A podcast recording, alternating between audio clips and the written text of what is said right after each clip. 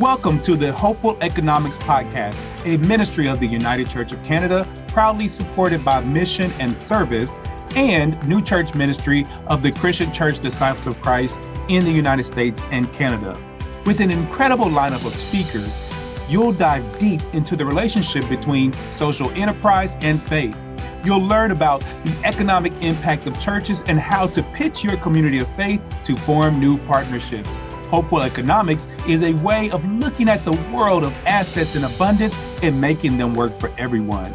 This content originated from the Hopeful Economics Unconference, a virtual event in March of 2021. Mark your calendars for March 3rd and 4th of 2022 to participate in the next Hopeful Economic Unconference. No one should miss this engaging conversation. We are going to have a really important experience. We're calling the fishbowl experience. And basically, the gist of it is that you will have an opportunity to listen in on a conversation that is happening among a group of church leaders. I really want you to pay attention to what's being said, because after we watch in on their conversation, I know there's been times you said, man, I wish I could have been a fly on the wall to that conversation. I wish I could have been in that boardroom. Actually, nobody secretly wants to go to the boardroom. If you have ever wanted to just know what they were talking about as they were developing certain things or get into the mind of some of the leaders, hey, this is the opportunity that you've been waiting for. It's happening for you here in a few moments.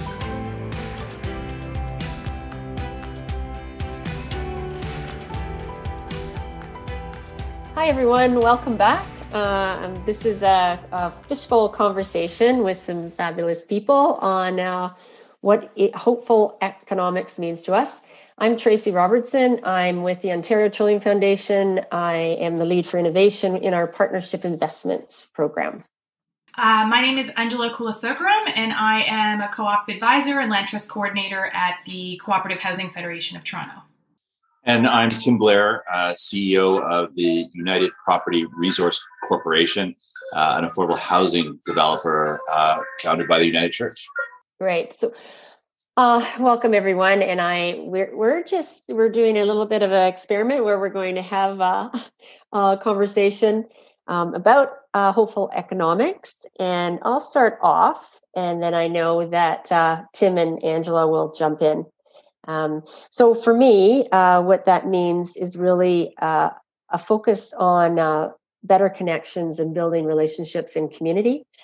And in the and really bringing back community as the center of economics. Even I know that a lot of times when we speak about economics, it's around the business or business perspective or something, which is fine, but it's not all encompassing. It's not comprehensive.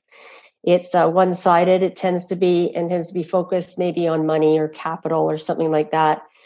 That's still essential, I think, as a part of an economy, but we really need to be thinking, from our perspective, is really thinking about a community wealth building economy, where we're really looking at a variety of different ways where we're tapping into social capital, emotional capital, financial capital, and that we are looking at embedding kind of community and human relations and values and norms back into the work that we do. That's really important, I think, to community. And I'm finding that we're really shifting away. And where I find that there's an interesting connection with faith communities is that that is the center of what they do as part of the social infrastructure. So there's a real interesting kind of connection, I think, that needs to happen. That as a funder, we don't necessarily think of all the time, but I also think that that's where we need to start coming back to, is really building those connections, the partnerships with a variety of different sectors, whether that is business, faith communities, nonprofits, social enterprise, etc. And we need to create those kind of interconnectedness, back to that interconnectedness, to move and build a more healthier community. Yeah, and I can jump in from there. And I think those are some great points, as a real estate developer, thinking about how does the community of faith, how do this asset, if you will, be thought of not as a liability, but as an asset, and that we try and keep it in the common good, and that we still think about financial return by, creating that financial sustainability, but also think about the environmental return and the social return. And so that we think holistically, if you will, about the site, and how it really sort of creates that stability to build resilient communities and keep reinvesting in these places that we can gather as a community, and that they're open and they're inclusive, but really become those networks. And that, we talk a lot about, not just building housing, but we're truly building homes and creating that sustainability. Carla reminded us to unmute ourselves, and I did not unmute myself. Sorry about that. So that's interesting. One of the things that when Carla had called me about hopeful economics is I thought it was an oxymoron. I didn't understand what the concept meant, because I think, Tracy, you touched on it. When we talk about economics, we talk about the bottom line, what it means for society in terms of financials, financial sustainability. There's a lot of talk within the faith-based sector and nonprofit sector generally about a holistic approach, but at the end of the day, the primary consideration is financial. Can we make this affordable housing project work? Will there be money to actually develop something? And in my organization, that ends up being the primary question, when really that's not where we started from. We just want to house people that otherwise couldn't house themselves. So I think the concept of hopeful economics brings me hope, because I wasn't introduced to it until Carla spoke with me. But what's interesting about the United Church specifically is that I didn't realize that our organization back in its history 45 years ago actually did collaborate with the church to build affordable housing. And I don't know what happened over the past 50 years where there's been a separation, where all these different nonprofits and faith-based organizations, grassroots organizations, have independently been struggling and striving to build something on their own in silos, and then goes to the private sector developer cap in hand asking, hey, do you want to collaborate with us? And now I'm thinking, why are we not collaborating more with one another? Why is it always a one-off project where, the OTF has some money here, so let's ask them to build something, and then we can go to another organization and ask them if they would help? Why are we not actually being holistic?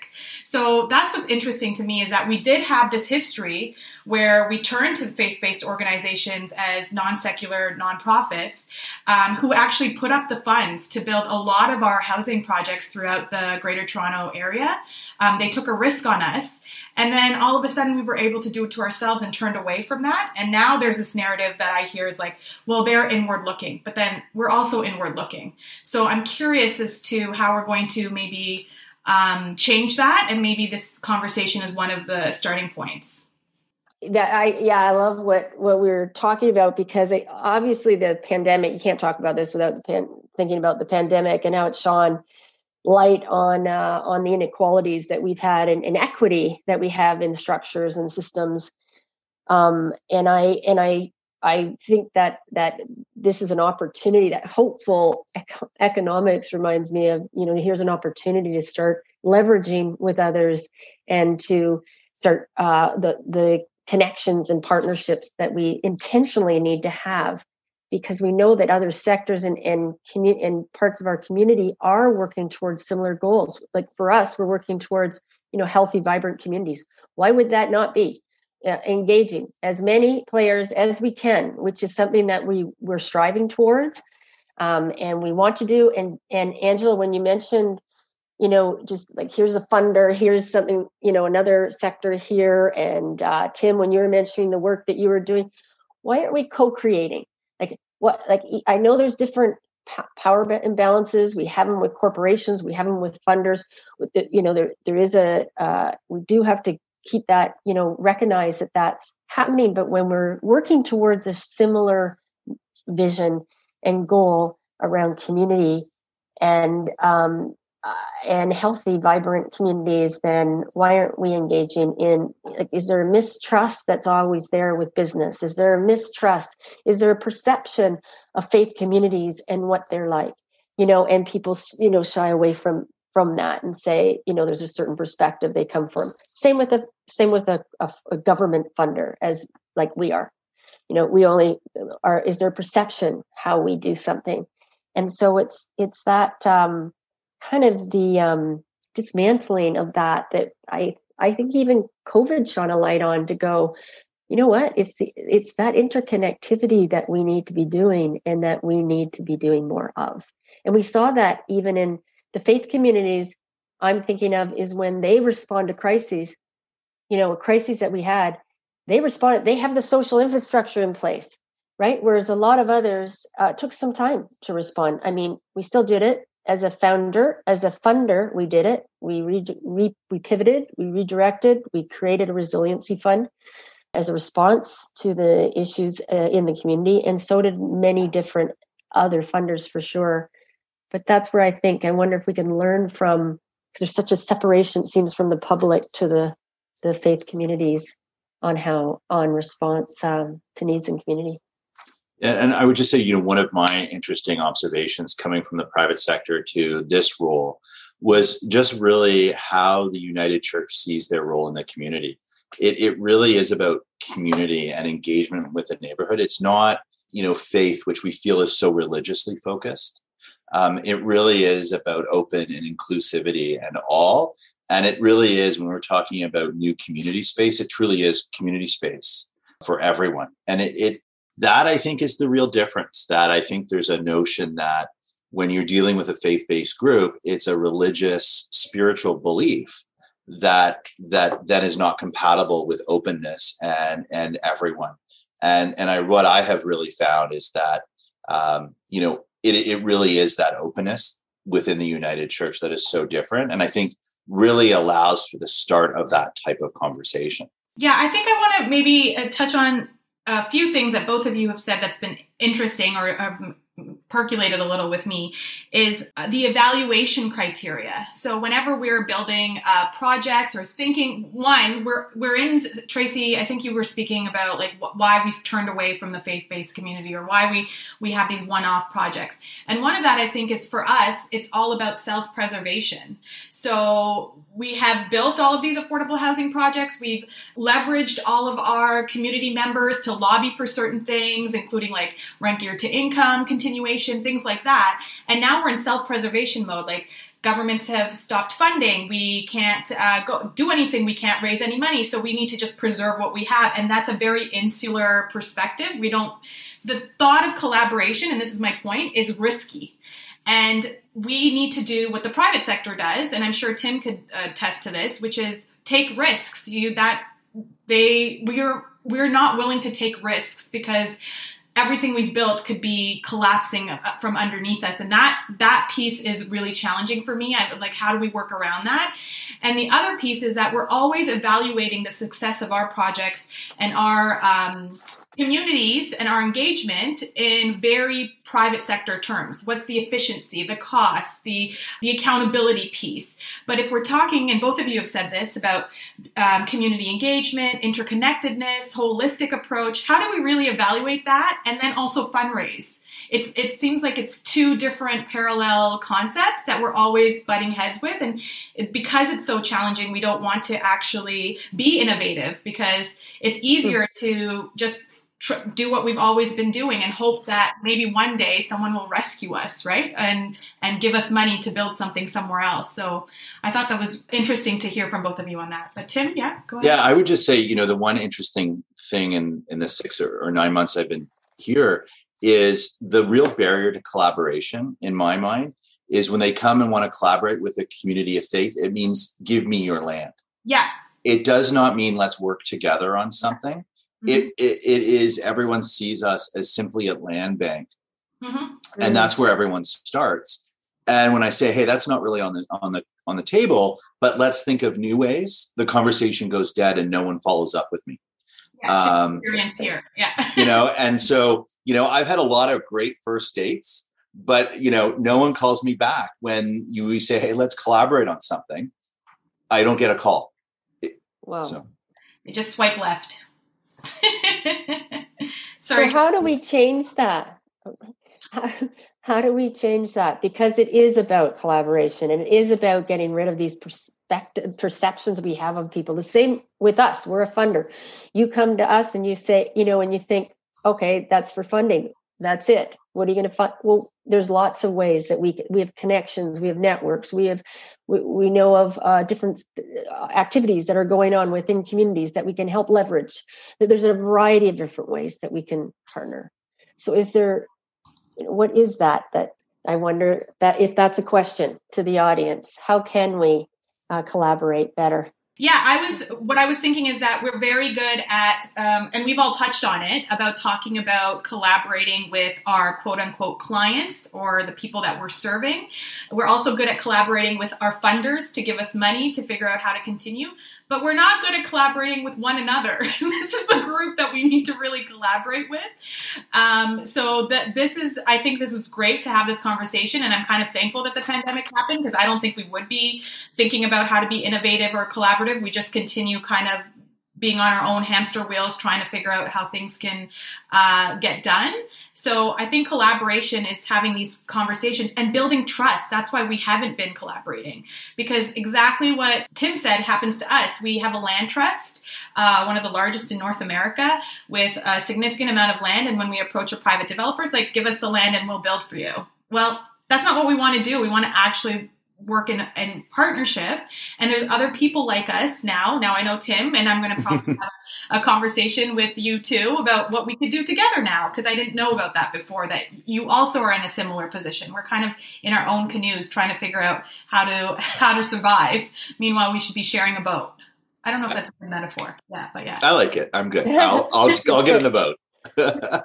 Just one thing I wanted to pick up on is just the idea of innovation. And the ability to take risks, and the environment that we have isn't necessarily amenable to that, right? So we need to create that too as part of this collaborative work and what we want to do, I think, in communities, because it's typically set up as risk averse, and it's difficult to have those relationships with unusual partners, right? Or ones that we need to be a part of. Thanks for listening to the Hopeful Economics Podcast, a ministry of the United Church of Canada, proudly supported by Mission and Service, and New Church Ministry of the Christian Church Disciples of Christ in the United States and Canada. The Hopeful Economics Podcast is produced by Resonate Media. In the spirit of the Unconference, we'd love to invite you into the conversation. Subscribe, review, and comment on our social media channels. A special thank you to those that partnered to make the Hopeful Economics possible: 1001 Worshiping Communities, Alterna, Bi-Social, Faith and Finance, Metcalf Foundation, United Church of Christ, Rooted Good, Toronto Neighborhood Centers, Community Innovation Hub, and learn about Resonate Media at ResonateMediaPro.com. Thanks for listening, and continue to share the blessings of health and wealth with everyone.